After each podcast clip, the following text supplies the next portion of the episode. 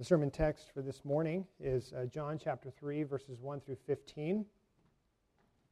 John chapter 3, verses 1 through 15, as we continue in our series through the Gospel of John. Begin reading at verse 1. There was a man of the Pharisees named Nicodemus, a ruler of the Jews.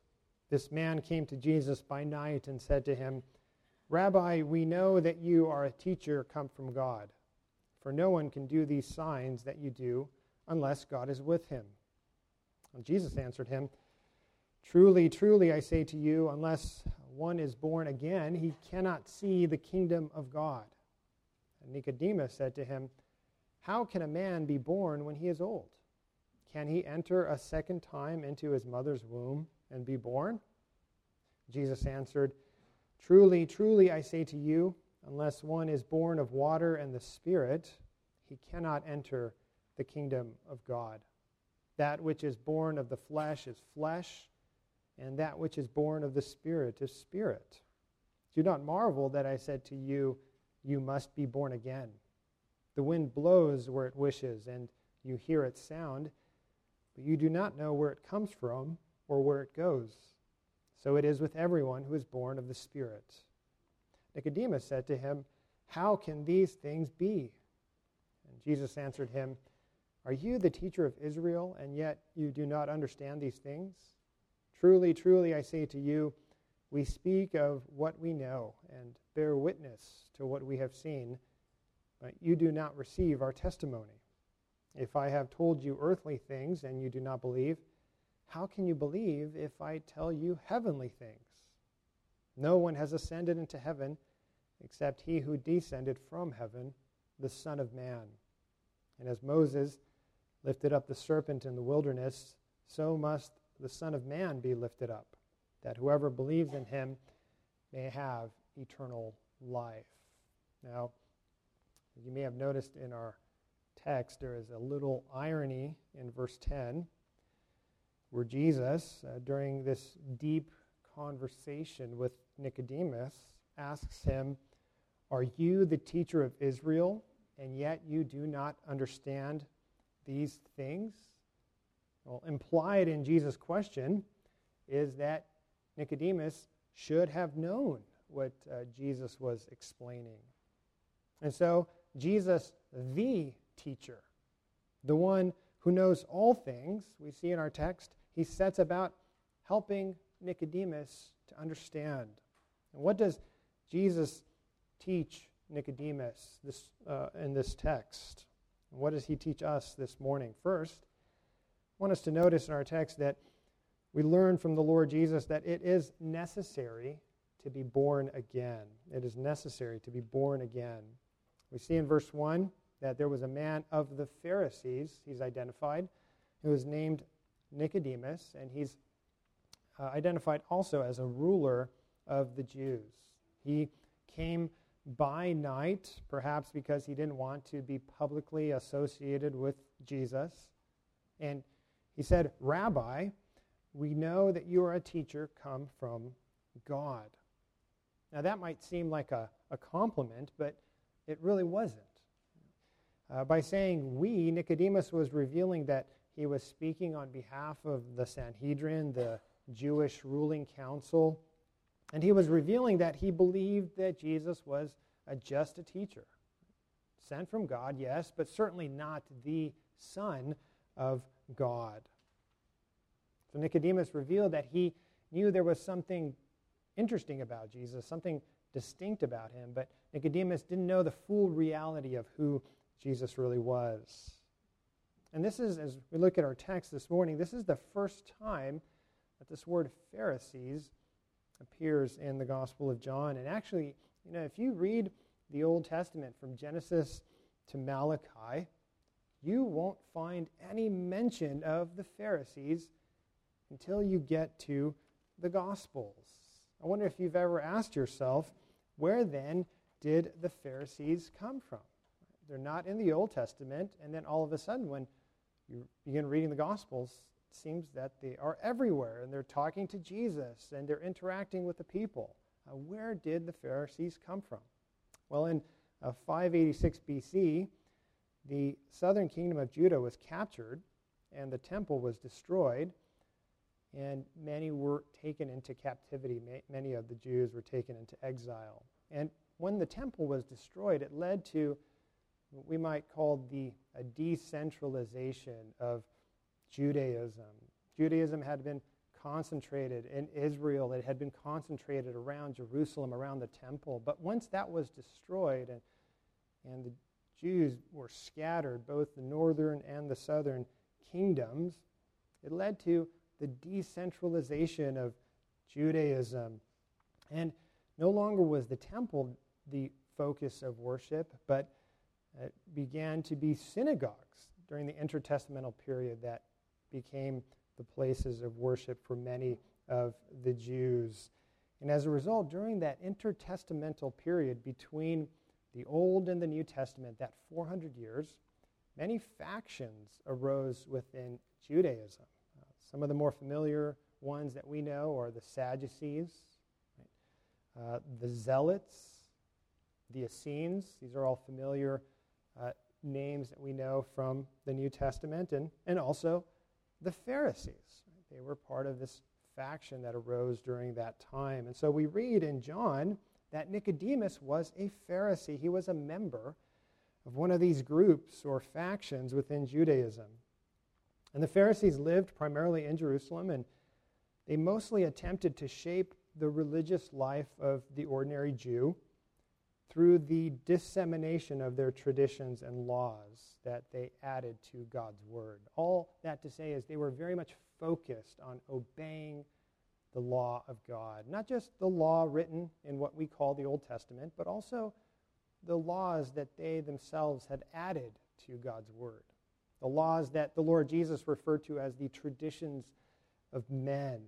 These Pharisees were very scrupulous to maintain a righteous standing before God by observing these laws very, very carefully. Consider the Apostle Paul. If you recall, he said that as a Pharisee, he was blameless as to the law in Philippians chapter 3, verse 6.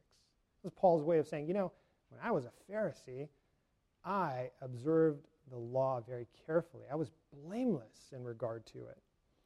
And even we read in the Gospels that while many Jews tithed, Pharisees even tithed uh, their garden herbs. They went above and beyond what God required in tithing. And while others fasted in Israel, the Pharisees fasted twice a week. It was more than what was required. The Pharisees kept purity at meals to the point of straining out a gnat, says the Lord Jesus. They were so careful in their dietary observances. They avoided even sharing a table with sinners or tax collectors because they didn't want to be defiled by them. And this is all because the Pharisees believed that by their outward obedience to the law and to the traditions that had arisen during that intertestamental period, they believed that they would ultimately be rewarded with eternal life. They believed that they were earning their right standing before God by their obedience. And everyone else believed that about them too. They were very well respected in the Jewish community, they were held in high honor by others. Ultimately, we know that the Pharisees had a works righteousness understanding of salvation. They believed that they could earn a right standing before God by their obedience and their good works. And this is why, when we understand what the Pharisees believed about salvation, Jesus' conversation with Nicodemus is so shocking because Jesus says to Nicodemus, I know you believe you're blameless and righteous, but you're not. You, Nicodemus, the Pharisee, you, like everyone else, also need to be born again. You also need to repent and believe the gospel. You also need to trust in a righteousness that's not your own, that you can earn or merit, but one that comes through me by faith. In verse 3, we see that Jesus answered him very directly Truly, truly. This is Jesus' way of emphasizing his point. Truly, truly, I say to you, unless one is born again, he cannot see the kingdom of God. What Jesus is teaching there to Nicodemus and to us is that because we are born dead in our sins, as we uh, saw according to Ephesians chapter 2, we need to be given life, spiritual life by God. The guilt of Adam's sin and the sins that we commit on a daily basis serve as judgments against us. And this means that in and of ourselves, we, we cannot do anything to please God. We need God to do something to us. We need God to do something in us in order to begin to live spiritually, to live before His face righteously. We need Him to give us spiritual life. The Bible very clearly teaches throughout that you and I cannot change ourselves. Just like a dead person cannot bring himself to life, God has to do it. And what He does is He gives us new life, a, a new spiritual birth. The phrase that Jesus uses here in verse 3, born again, it can be translated also born from above, meaning that this new birth comes from God and it doesn't come from us, it doesn't come from our own power. Just as we might think of the analogy of conception and birth, right, which is the start of physical life. Uh, the same way the work of regeneration brings spiritual life. And this is what the Apostle Paul, the former Pharisee, realized only after his conversion as he rejoiced when he says that he would be found by God on Judgment Day, not having a righteousness of his own that comes from the law, but that which comes through faith in Christ. Paul realizing that he needed the righteousness that comes from God, the righteousness that comes to those who are born again by the power of the Spirit. So, Jesus very clearly teaching that the new birth is required. Which leads us to our second point. He says the new birth is not just required, but it is the sovereign work of the Holy Spirit. We read in verse 4 that Nicodemus said to him, How can a man be born when he is old? Can he enter a second time into his mother's womb and be born? You see, Nicodemus taking the Lord Jesus very literally, doesn't understand what Jesus is teaching uh, spiritually. And actually, this is a, a, typical pattern throughout the Gospel of John, uh, a very uh, common teaching method that Jesus uses. Um, as we'll see throughout the Gospel, Jesus sometimes says something very controversial or strange or, or new. And then people uh, reply with questions that show their misunderstanding and confusion about what he's teaching. And then uh, Jesus clarifies the point by explaining the spiritual truth behind uh, what he's saying. We see this, for example, in, in the parables that often leave people confused. And then Jesus says, Well, let me explain what I'm teaching you. Um, there's also the example of the Samaritan woman at the well, as we'll see in John chapter 4, where Jesus is talking to her about living water. And, and she gets so hung up on the idea of water that she doesn't understand the spiritual aspect of what Jesus is teaching. And in John chapter 8, Jesus will talk, as we'll see, to the uh, Jewish religious leaders, and he says, Before Abraham was, I am. And they're trying to figure out, well, how old are you?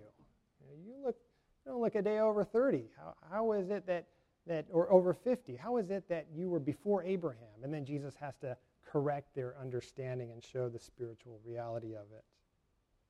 It's the same idea in this passage. Nicodemus' reply shows the distance in understanding between Jesus and the religious leaders. The religious leaders who should have been the teachers of Israel, leading them in truth. Nicodemus' misunderstanding shows that they did not understand the things of God. And so we see in verses 5 through 8 Jesus' answer Truly, truly, I say to you, unless one is born of water and the Spirit, he cannot enter the kingdom of God. That which is born of the flesh is flesh, and that which is born of the Spirit is spirit. Do not marvel that I said to you, You must be born again. The wind blows where it wishes, and you hear its sound, but you do not know where it comes from or where it goes. So it is with everyone who is born of the Spirit. Now, that phrase, born of water and spirit, is a reference back to Ezekiel chapter 36, beginning of verse 25. It's our second reading this morning. And as we noted in that reading, uh, God promises Israel that there will come a time where he will cleanse his people of their sins. And it won't just be an outward washing with water, but he will cleanse them within. He will cleanse their hearts by his Spirit. We read this promise in Ezekiel 36, beginning of verse 25 I will sprinkle clean water on you, and you shall be clean from all your uncleannesses. And from all your idols I will cleanse you. And I will give you a new heart, and a new spirit I will put within you. And I will remove the heart of stone from your flesh, and give you a heart of flesh.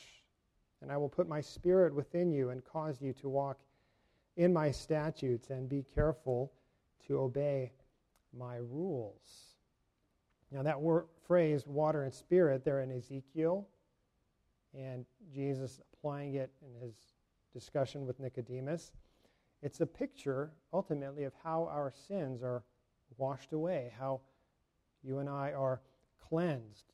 It's the same picture that we have in, in baptism. Right? In baptism, which the outward washing with water points to what God is doing inwardly by the regenerating power of His Holy Spirit and the cleansing blood of Christ. Now, that regeneration does not take place at the moment of baptism, but the water is a sign, it's a picture of what God ultimately will do and does in His sovereign timing in a believer's life by removing the stain of sin.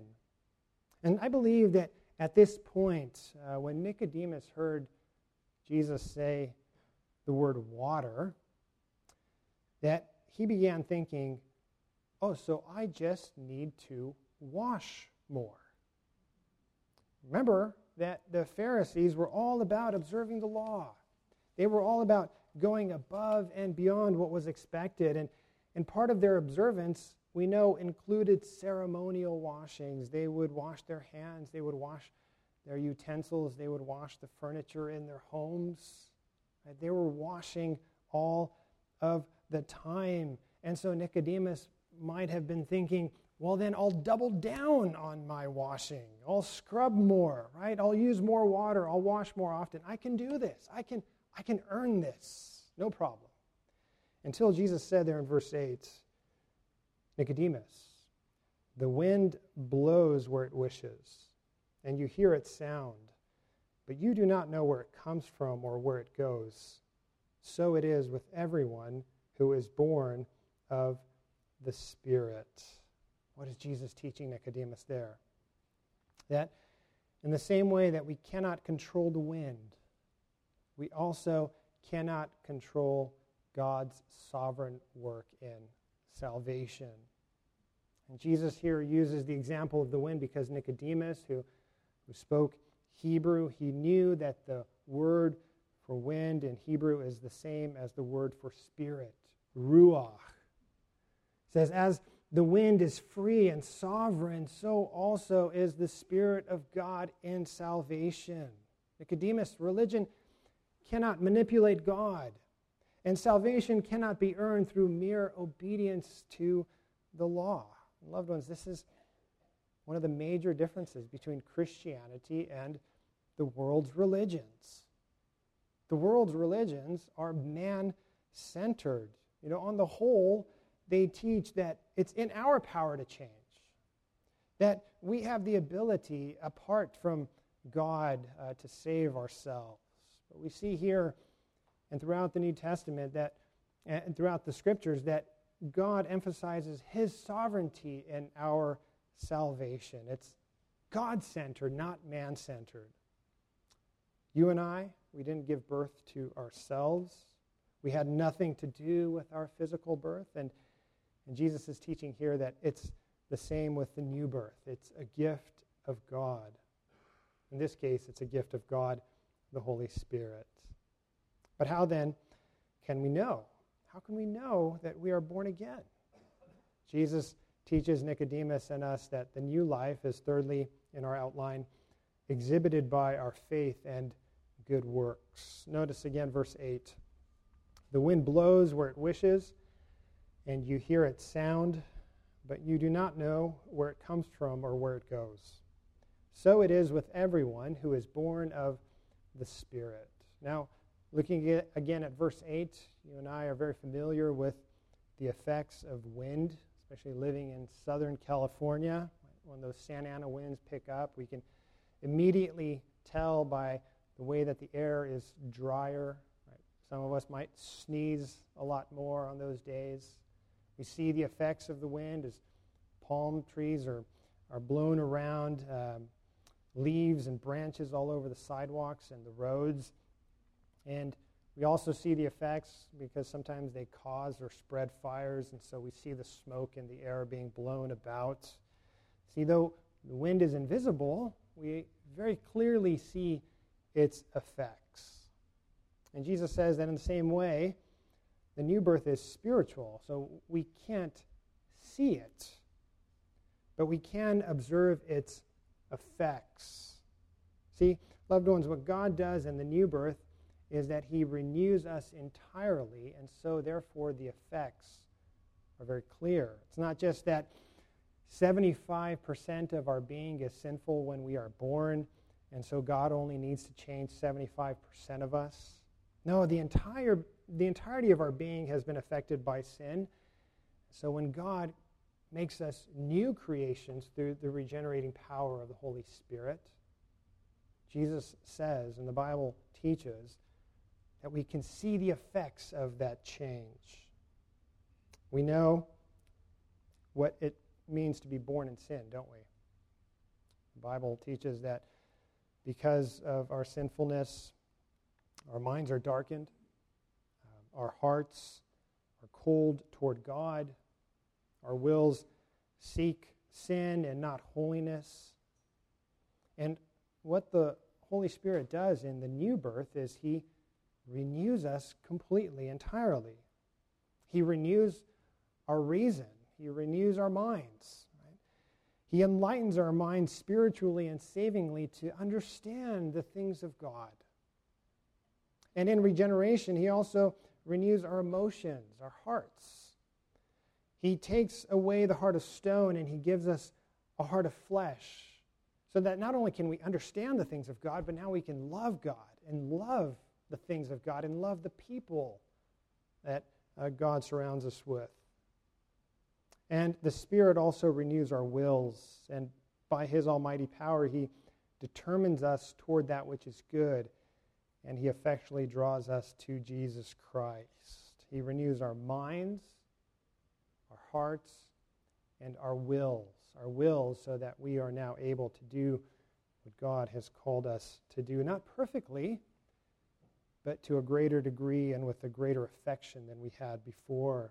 And all this reveals itself in a changed life, a renewed life, a life that is characterized by true faith in Christ, a faith that receives and rests in the saving work of the Lord Jesus Christ. And it's revealed in a life that is characterized by spiritual fruit and by evidences of true faith. Again, it's not perfection, it's not sinlessness, but it is evidenced by a genuine desire to please God. I want to ask you this morning do you, do you long to worship the Lord? And I mean not just to come to worship to check off a box, done, and then I'm good for the week. But do you genuinely long to worship the Lord, to sing his praises? Uh, do you do you seek to learn about God through His Word and through the preaching of it? Do you genuinely want to know about the Lord, not just for information, but just like you would want to know your spouse better because you love them? Do you have that kind of longing to know the Lord? Do you also long to be with God's children, with fellow believers in fellowship and in communion together? Do you want to please the Lord in the ways that you think about Him and what you say and in what you do? Loved ones, all of these and many other such things are fruits and evidences of true faith, of, of regeneration that is invisible because it is spiritual, but that is manifested in our lives through many evidences.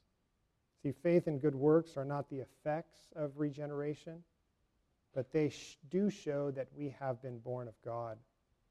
1 John chapter 3 verse 9 says, uh, "No one born of God makes a practice of sinning, for God's seed abides in him, and he cannot keep on sinning because he has been born of God." The apostle John speaking here of living in unrepentant, hard-hearted sin. He said it's he says it's impossible for someone to live that way if he has been born of God. And in 1 John chapter 4 verse 7 we read, "Beloved, let us love one another, from love is from God, and whoever loves has been born of God and knows God." See, even the apostle Paul very clearly explains that there is a fruit and evidence of the spirit that is manifested in the true believer's life. And he summarizes this in Galatians chapter 5, beginning in verse 23, when he says, The fruit of the Spirit is love, joy, peace, patience, kindness, goodness, faithfulness, gentleness, self control. These are the fruit faith. And so when people's lives are changed from disobeying God to obeying God, we can know of course, though not infallibly, that the Spirit has been at work giving new birth, new life. We actually see this somewhat in Nicodemus' life. Um, the final mention of Nicodemus in the Bible is in John chapter 19, after Jesus' crucifixion. We find him helping Joseph of Arimathea in Jesus' burial. Uh, Joseph of Arimathea is described in John as a rich man, as a member of the council of the Jewish lead- leadership. And he's also described in John chapter 19 as a disciple of Jesus, albeit a secret one, because he was afraid of the Jews. So Joseph of Arimathea asked Pilate for the body of Jesus. And we read in that moment that Nicodemus brought 75 pounds of spices for use in preparing the body for burial, and then assisted Joseph in wrapping the body and placing it in the tomb. Now, the sheer amount of burial spices would seem to indicate that Nicodemus was a rich man and that he had great respect for Jesus. The Bible doesn't say that Nicodemus was converted, but it does reveal that toward the end of Jesus' ministry, he was not ashamed to be associated with Jesus. Lastly, we learn in our passage this morning that regeneration or the new birth is possible because of Christ's death. Jesus explains to Nicodemus that he knows these things, these spiritual realities, not because uh, he, Jesus, ascended, uh, uh not because he ascended into heaven. You know, Jesus is saying, it's not like I I'm a regular man who just saw a vision of these things, and so I know them. But he says, but because I descended from heaven. He's revealing the fact that he was in glory with the Father. And so when he speaks now, he speaks with authority, with truth. So he says, verses 13 through 15, uh, no one has ascended into heaven except he who descended from heaven, the Son of Man. And as Moses lifted up the serpent in the wilderness, so must the Son of Man be lifted up, that whoever believes in him may have eternal life. Now, the serpent in the wilderness refers to Numbers chapter 21. It's a story about the fact that during the Israelites' wilderness wandering, some of them were bitten by poisonous snakes as a judgment against them for their unbelief and their grumbling. And Moses, he prayed for mercy from the Lord, and, and God provided a bronze serpent, which the Israelites were to look up to for healing. And Jesus is teaching Nicodemus that the bronze serpent was a type, it was a foreshadow of the cross. Jesus says that the Son of Man must be lifted up. This is a double meaning. Right? The cross of Calvary and those who look up to him will be spiritually healed. Jesus is pointing to the fact that he will be lifted up on the cross so that all those who look to him in faith, trusting that he has taken their sins, they will be healed of their sins. And Jesus here is also referring to his exaltation and glory, for he will be lifted up in his ascension. But notice that Jesus says to Nicodemus that the Son of Man must be lifted up. Jesus is so sure about the fact that he will accomplish the salvation for his people. It's the must of divine purpose, of divine decree. This will happen. I will be lifted up. And all those who look to me in faith shall be saved.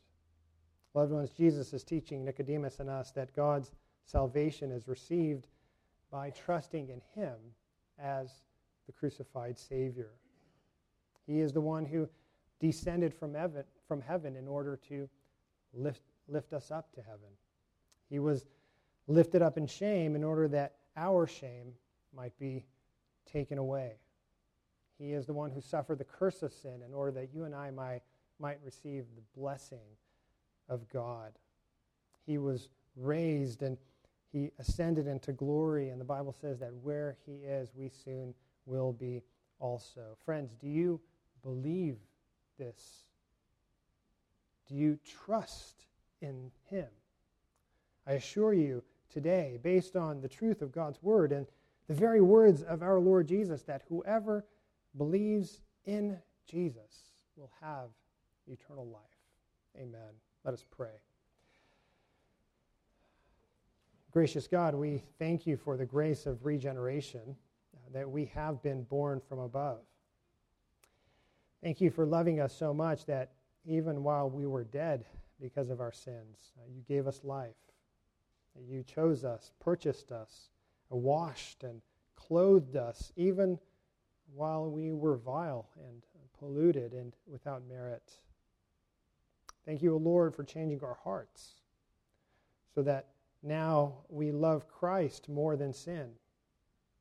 Thank you for changing our minds so that we now have our minds set on the things that are above, where Christ is seated at your right hand. And thank you for changing our wills so that even while we struggle with sin, we no longer are under its dominion and power. It is no longer our master. What wondrous grace, O Lord. Cause us, we pray, when we doubt and we experience trouble, to remember your wonderful works.